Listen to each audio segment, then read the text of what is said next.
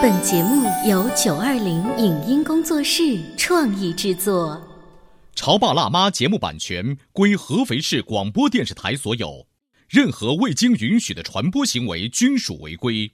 欢迎与九二零影音工作室沟通合作事宜，电话零五五幺六三五零九三五六。走在大街上，我希望听见别人叫我小姐姐、小姐姐、小姐姐，而不是啊阿姨。但我最爱的称呼是妈妈。走在大街上，我希望听见别人叫我欧巴，而不是大叔、大叔。但我最喜欢的称呼是爸爸。我是辣妈，不是老干妈。我是潮爸，不是太阳能浴霸。八零后时尚育儿广播脱口秀，潮爸辣妈。本节目嘉宾观点不代表本台立场，特此声明。从小欢喜到遇见幸福，每一个青春期孩子和父母的相处模式都让人唏嘘不已。其中，妈妈和女儿的矛盾更为突出。从孩子八岁前的同性认同，到青春期的同性排斥，我们到底应该如何做到民主且尊重？为什么女孩子容易被追走？是因为家庭给的爱不够多。当孩子和家长开始做权力斗争时，意味着暴风雨即将来临，这是真的吗？欢迎收听八零九零后时尚育儿广播脱口秀《潮爸辣妈》，本期话题：女儿执拗不讲理，那是妈妈的教育出问题。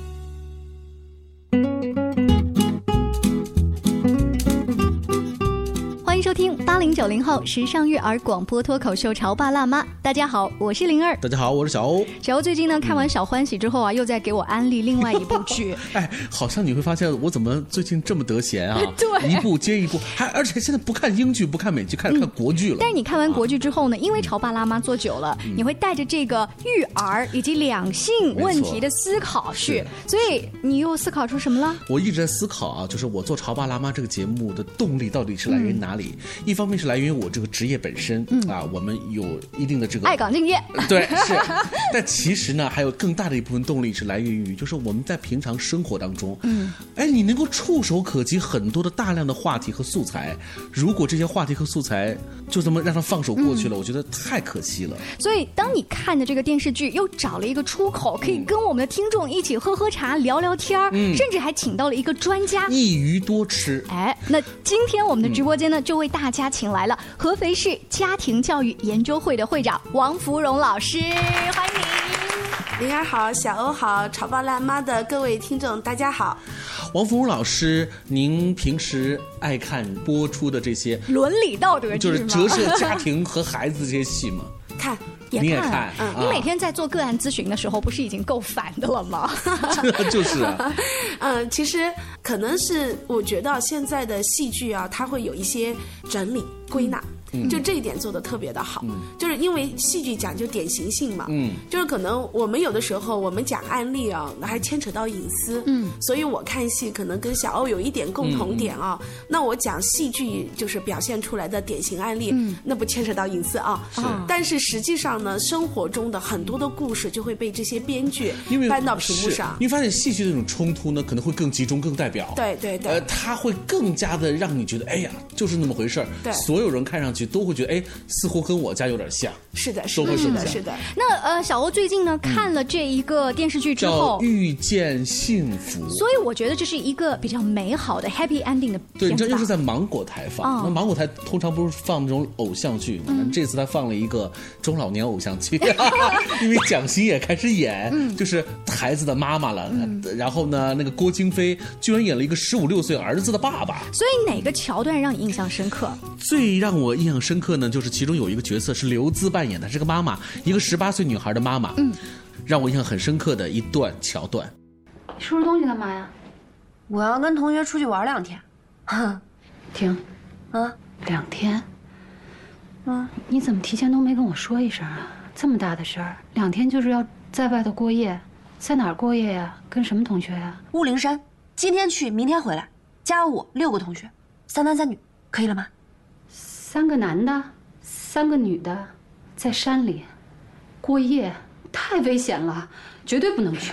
等会儿，不是啊妈，我怎么觉得多好一事儿，怎么从你嘴里说出来就奇奇怪怪的呢？你不觉得这很危险吗？你你你怎么都不会保护自己呢？哎，妈，你干嘛呀？这是有什么危险呢？我之前都去了好几次了呀。你还有前科啊？你跟男同学都已经在外面过过夜了，你都没跟妈妈说过，有几次了？你告诉我，你还一而再再而三，你绝对不能去！我告诉你，春妮，妈，你绝对不能去！我跟你好好聊聊，绝对不能去！我头要炸了，头不行，爸，跟我妈聊会天行吗？我还吵起来了，怎么了？我的个妈！我告诉你，不能走啊，绝对不能走，哪儿都不能去，听见没有？灵儿，当年你十八岁的时候，你妈妈会像刚才刘孜所扮演的妈妈这样子的，噔噔噔噔噔噔。呃，我十八岁的时候还没有什么机会出去野营，你知道吗？这已经很时髦了。但是芙蓉老师刚才的那一段当中，就像您说的，艺术具有它独特的案例的特点。这个刘孜扮演的空姐妈妈呢，因为常年啊出差，所以到了十八岁，她突然觉得我要来照顾我的女儿了，开始对女儿严加管束。这是前18岁了提啊，这是一个前提。所以芙蓉老师，您看，我们把这段摘出来呢，是想问问我到底要怎么做一个民主的家长，给孩子相应的空间。嗯，好，你知道这个孩子会有什么样的一个心里话想讲给父母听吗？嗯尤其讲给他妈妈听哦，说我需要你的时候你在云上，我不要你的时候 你来天天在我身身边。边来管我。啊。是的，嗯。因为一个孩子啊，他其实呃，我觉得他的这个戏剧，他牵扯到一种叫做呃信任挑战，嗯，就是这实际上是孩子在对父母做一个信任挑战。没错，那么他读懂的就是妈妈你要多信任我，嗯他其实是在获取这个信任，嗯，他其实知道危险的。啊，跟那个三男三女在山上要住三天，嗯，其实期间任何事情都可能会发生。就他妈妈的担心其实是合理的，哦？换句话来讲，他就踩住妈妈有担心。哦，那他故意的喽。他不是故意的啊，你知道人的故意啊，是是大脑的行为哦，嗯，那其实是一个设计，他是无意识的，嗯，他其实是无意识的，是来跟妈妈做一个什么，做一个挑战。这种信任挑战，他又是无意识的，他到底想得到一个什么样的结果呢？就是妈妈说：“好吧，你去吧。其实孩子你知道他很矛盾的，嗯，那你如果说你去吧，他会认为你根本不在乎我的安全，” 天哪，好难搞，明白吗？嗯，哦，我其实告知你一个很危险的事情哦，你居然是这个态度哦，你不爱我。说明对你根本不在乎我。你要说不去吧，啊，妈妈，其实你不信任我，嗯，理解了吗？所以实际上到青春期，如果遇到了这种信任挑战，只能证明一点，嗯，父母我们太不被孩子信任了。就是介入的太晚了，直到这个时候，孩子来出考题考你，其实已经注定是一个没有办法及格的答案。是的，你做什么都是错的。嗯，你看这部电视剧里头就有这么的一个小小的这个戏剧冲突，这种戏剧冲突呢，它其实对我们现在千家万户家庭生活的一个折射。正在听我们节目的各位潮爸辣妈，就是您可以来想一想，就是你到底能给你的孩子多大的信任或者是空间呢？这就取决于我们呃多大程度上跟孩子之间有一个连接。嗯，那你知道我们的这种连接啊，实际上是一个慢慢形成的过程。那我们还是拿这个案例来讲啊，它是一个同性，你看是一个女儿跟妈妈之间的一个交流。同性呢，它是存在着三个阶段。第一个阶段叫高度依赖，就是同性之间高度依赖。比如说，你看一个男孩啊，他在小的时候，他特别爸爸要愿意跟他妈呃玩，还是妈妈愿意跟他玩，他肯定选爸爸。但是女孩子肯定是选妈妈，所以在一定的阶段叫做同性依赖。嗯，但是到了另一个阶段叫同性相斥。嗯，这个肯定最有意思啊，就是青春期的时候啊，比如说女儿更想跟爸爸来发生嗯，一些对，因为信任关系。我我们跟妈妈一起啊并排出去逛街，回来都是一天以后。哎，是的，是的。然后呢，儿子就要去挑战爸爸嘛，所以呢，在青春期的时候就会出现这种相排斥。嗯，然后过完青春期又会出现一个同性依赖。嗯，这其实是最美好的一个状态啊，啊，就是您认为这反而是合适的，非是正常美好的。非常美好的状态。那么第一个状态的时候，就是妈妈建立最基础的依赖基础，这个最基础非常的重要。男孩、女孩都会把他的安全感建立在妈妈身上。嗯，那么女孩子除了建立一份安全感以外，还要建立一个同性认同感。什么叫同性认同感呢？就是女人啊，要认同一个女人啊。就我觉得妈妈这个样子是最美丽的，我想变成她这个样子的。对哦，那这个大概是几岁到几岁？啊，在八岁之前。好，八岁之前，对有这种同性的认同感在里面。对，所以你那个时候，如果一个妈妈哦跟孩子之间的亲密关系建立的好的话，很好的话她就是全世界最美的妈妈。嗯，就是不管别人眼里她妈妈有什么缺陷，在她眼里那就是最完美的，而且孩子就有一个非常美好的愿望，我要像妈妈一样更美好。就成为了一个榜样了，等于是。哎，是的，这是自然的，这个叫同性方面的认同。这个同性认同，具体在八岁之前，我要做一些什么才能让女儿崇拜我？这个话题啊，芙蓉老师，我们改天再细聊哈。好，我们接着往下，到青春期的这种排斥了。这实际上是妈妈要放手。嗯，哎，你知道培养一个孩子最根本的幸福是什么吗？嗯，是他有婚姻的幸福。所有的职业方面的这个成就，其实是为了让他能有获得婚姻幸福的一个基础吧。芙蓉老师，您的意思是指专指女孩儿，还是指男孩儿？啊，我们现在在女孩线上啊。哦，对，因为我觉得大部分的男孩的妈妈会说，呃，这个以后自己娶媳妇儿，我们更关注的是他事业方面。但是芙蓉老师的例子是专指女儿的哎，对，我们因为这个案例是女生嘛，是所以我们站在刚才女孩冯老师说的是说，呃这个是婚姻的幸福啊，这个是妈妈站在妈妈的这个角度，她愿意内心深处发自内心的这样子。可是，在我们刚才那个案例当中，我们好像似乎看不见妈妈有这方面的这种意识，包括潜意识，似乎都看不见。是的，所以妈妈就不会愿意让青春期的女孩子去了解男性。所以这是不对的。哎，不对不对不对非常不对我觉得你们俩说的不对。为什么呢为什么呢？因为站在刘孜这个妈妈的角度，我就是为了女儿未来的婚姻幸福，我不能让她在青春期的时候就乱谈恋爱呀，要保护哦自己呀，你知道吗我是在教育她呀。不好意思哎，因为没有阅人无数，我怎么知道谁是最适合我的呢？所以我要带你去相亲嘛。等一会儿，二位二位，我们我们说的是这个说阅人无数也好，现在说的这个阶段可是青春期阶段哎，就在青春期最哪个。母亲能有这样子的一个这么大颗的心？气吧对 就是说，在青春期让自己的女儿有这种阅人无数的这种经历。所以大家不了解青春期女孩啊、嗯嗯，其实如果我们真的了解一个青春期女孩的话，那个妈妈哦，真的是半点都不需要担心。哦，因为女生，灵儿你也是女生，嗯，女生保护自己的欲望比男生是弱还是强？强，对，嗯，其实女孩子就天生是弱的，嗯，就是我们会认为我们在这个世界上会被侵犯，所以自然而然的保护欲，对，就是强。这是集体的无意识，嗯，就是女性集体自我保护欲望一定比男性要强，是，所以呢，在青春期的时候，女孩子依然是，这是两百五十万年进化的成果啊，两百五十万年一次次的历史告诉我们，男人是不可靠的哦。但是福老师，您说的那种大数据啊，也许有些妈妈就是说，哎呀，那是您的大数据，我们家这闺女啊就特别呆，特别傻，对男孩对她一好，哎呦，立马就不行，就被别人追走了。这是一个信号哦，嗯，男孩对她一好就被追走了，那是谁对她不好呢？哦，你这么一说，又回到了刚才那个剧中。嗯，那看来就是刘孜所扮就是演的妈妈。对爸爸或者妈妈，嗯嗯，就是很严格、很严苛，想要什么都得不到，都不愿意去给孩子。这个时候突然有人说：“哎，我可以给你某些东西。”是的，如果是那一只蛇给了一个苹果呢？嗯，对不对？对这个小孩一开始吃了很多苹果也就无所谓了，是吧？是的，所以说你要是了解青春期的女孩子啊，你就会明白，如果她在家里缺什么，她就在外面找什么。嗯，女孩子要比男孩子更勇敢，这是好悖论的事情是啊啊，嗯，就是因为什么？就是女性还是一个弱者嘛，她明白哦，她不能坐等一件奇迹的发生。所以你去看青春期，非常有趣的，大部分是女孩子主动，而不是男孩子主动。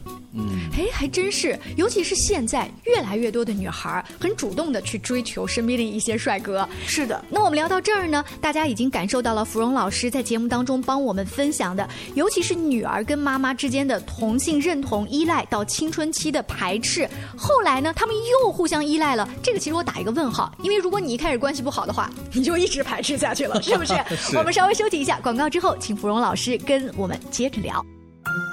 你在收听的是《潮爸辣妈》，小欧零二，叫你变成更好的爸爸妈妈。潮爸辣妈播出时间：FM 九八点八合肥故事广播，每周一至周五十八点三十分首播，次日十四点重播。网络收听，请下载荔枝 FM、苹果 Podcasts，搜索“潮爸辣妈”订阅收听。微信公众号请搜索“潮爸辣妈俱乐部”。关于和孩子沟通呢，我是想先处理好彼此之间的情绪，然后再去搞定他具体的问题。我们家长经常在一起讨论，怎么样从小才能培养好他的学习习我是惯。后来通过学习才发现，孩子行为背后是有另外一种需求的。陪你一起吐槽养育熊孩子的苦，陪你一起追忆曾经自己的小世界。八零后时尚育儿广播脱口秀，潮爸辣妈。本节目嘉宾观点不代表本台立场，特此声明。从小欢喜到遇见幸福，每一个青春期孩子和父母的相处模式都让人唏嘘不已。其中，妈妈和女儿的矛盾更为突出。从孩子八岁前的同性认同，到青春期的同性排斥，我们到底应该如何做到民主且尊重？为什么女孩子容易被追走？是因为家庭给的爱不够多。当孩子和家长开始做权力斗争时，意味着暴风雨即将来临，这是真的吗？欢迎收听八零九零后时尚育儿广播脱口秀《潮爸辣妈》，本期话题：女儿执拗不讲理，那是妈妈的教育出问题。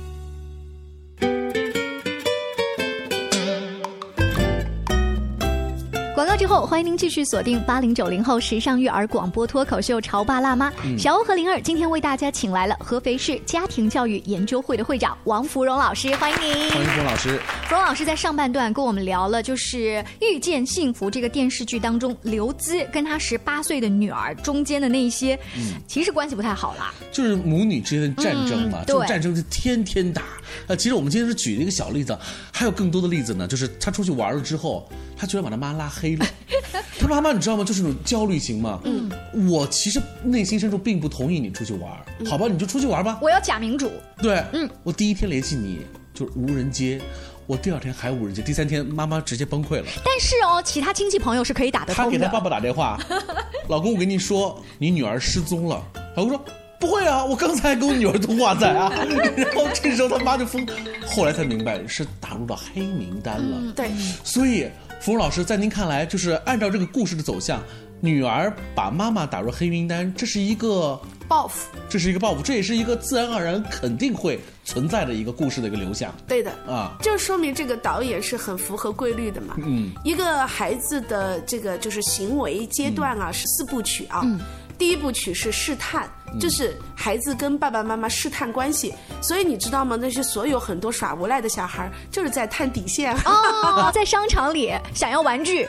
哭闹，那个就是在试探。对对，他要试探我，我大概在什么一个位置，我能得到我想要的，什么已经我绝对不可能的啊。嗯孩子第一个阶段在试探，如果在这个试探里面，爸爸妈妈做的就够好，比如说我会尊重你的一部分啊，我也会告诉你有一部分是没得商量的，嗯我温和那而就包坚定。括把这嗯个延时满足啊、这些部分哎是用上。是是那么孩子其实我说句实在话，站在小孩角度，我真摸不透我爸爸妈妈的这个逻辑和规律。哎，是的，他必须要跟爸爸妈妈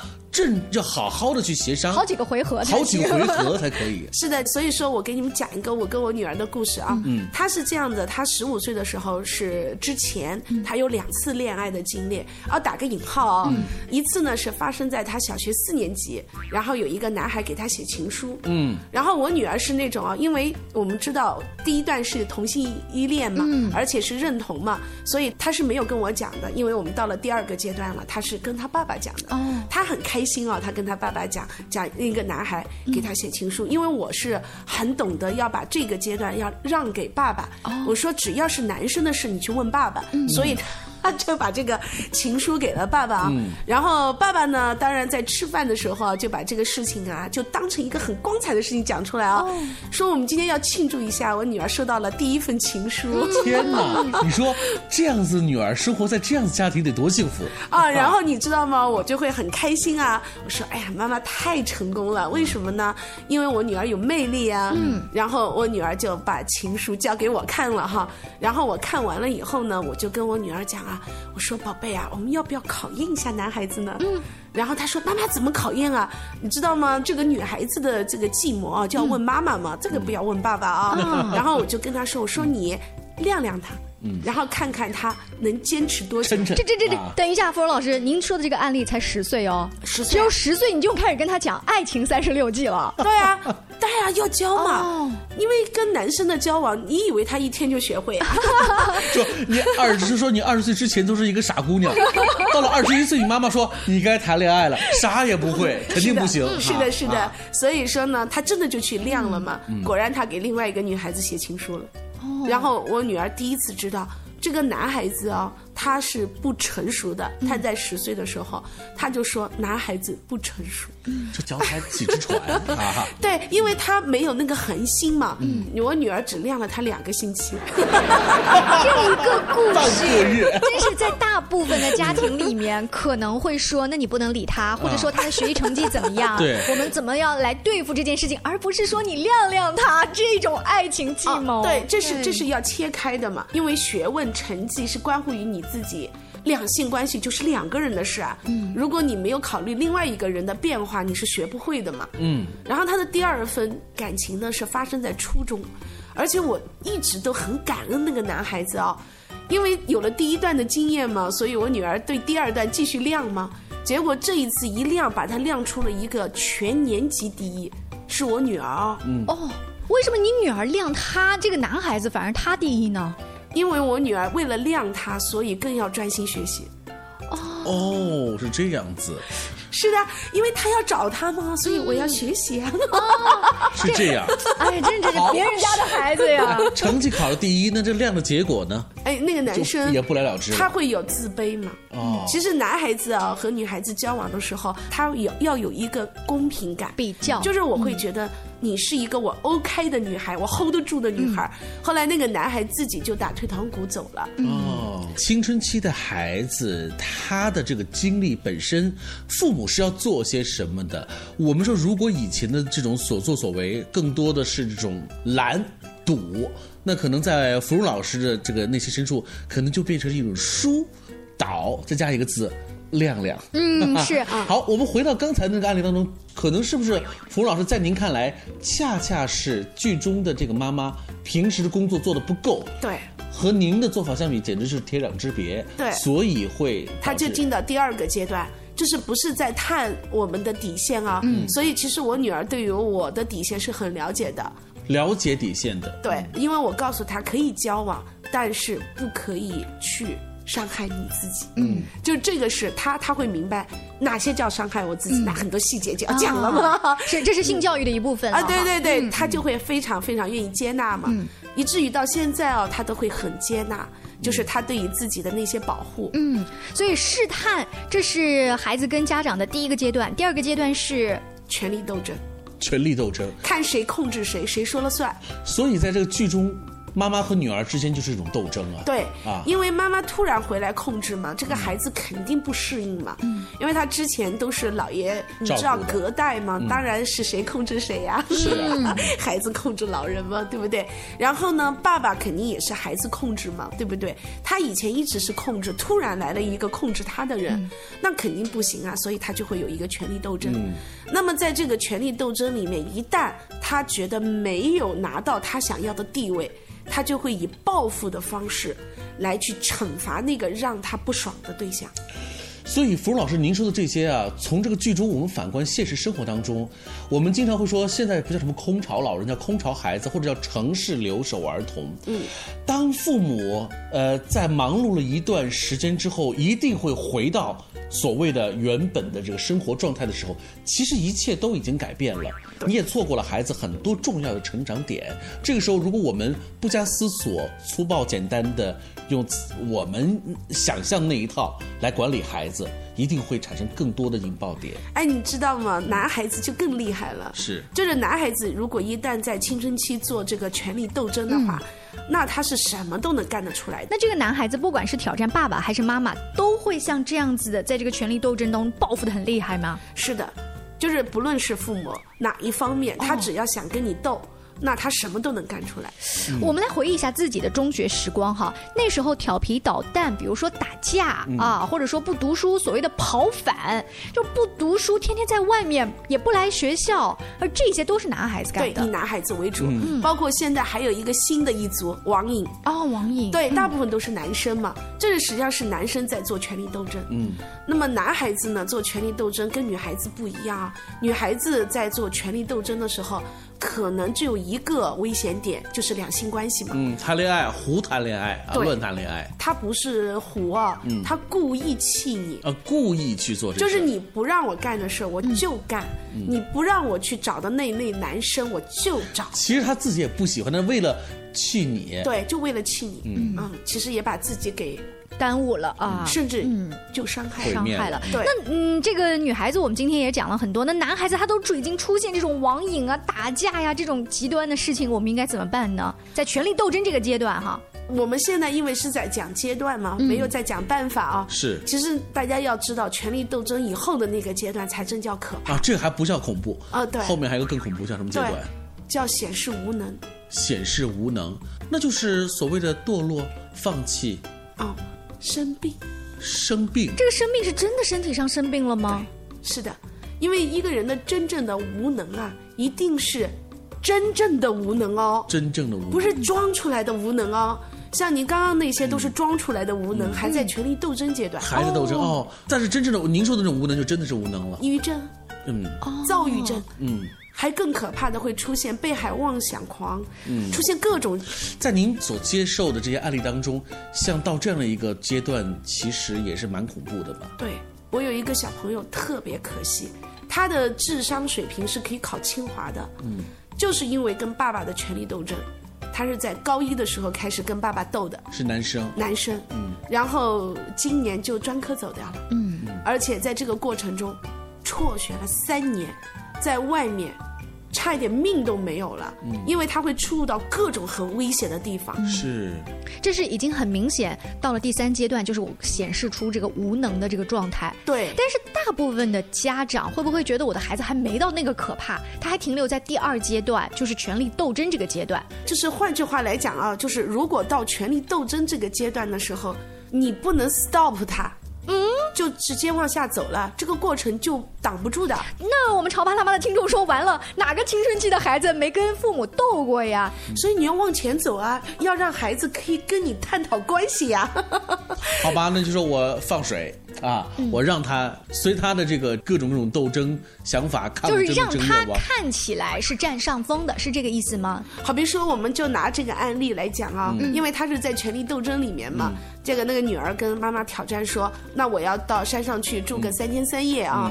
嗯然后妈妈呢，如果你之前你嗯没有太多的资本，这个时候你只要干一件事情，哪件事就你既不能阻止他，也不能不阻止他，是你只要把危险讲给他听就行了。嗯你会说，以妈妈这么长时间的阅历，有可能会发生一些什么什么样的事情？嗯如果发生了一个什么什么样的事情，你要信任妈妈的话，妈妈二十四小时开机。嗯如果可以的话，妈妈在山脚下等着你。哦，OK 了。挺感人的这句话，我觉得这句话一说的话，哪怕是你们长期处在这种斗争的阶段，这句话一说，那个孩子也一定会被感动。对，嗯，对，但是刘孜那个角色肯定做不到。所以我们说剧情的冲突，它一定是表现在荧幕当中的。今天呢，我们很开心能够请到王芙蓉老师来给我们就一部热播的电视剧折射出的这种亲子关系来聊一聊。其实你知道的。一部电视剧一定会折射出好多各种各样的观点，是我们都可以拿出来当做我们日常话题来进行。当然也是安利给大家这部剧啊。可是因为时间的关系，其实芙蓉老师刚才讲到的这个同性之间的几个阶段，嗯包括孩子从试探到权力斗争等等啊，我们还没有讲完。以后希望呢，芙蓉老师多多做客我们的直播间，跟大家一起聊一聊亲子关系、两性关系。谢谢芙蓉老师，下期见，拜拜。以上节目由九二零影音工作室创意制作，感谢您的收听。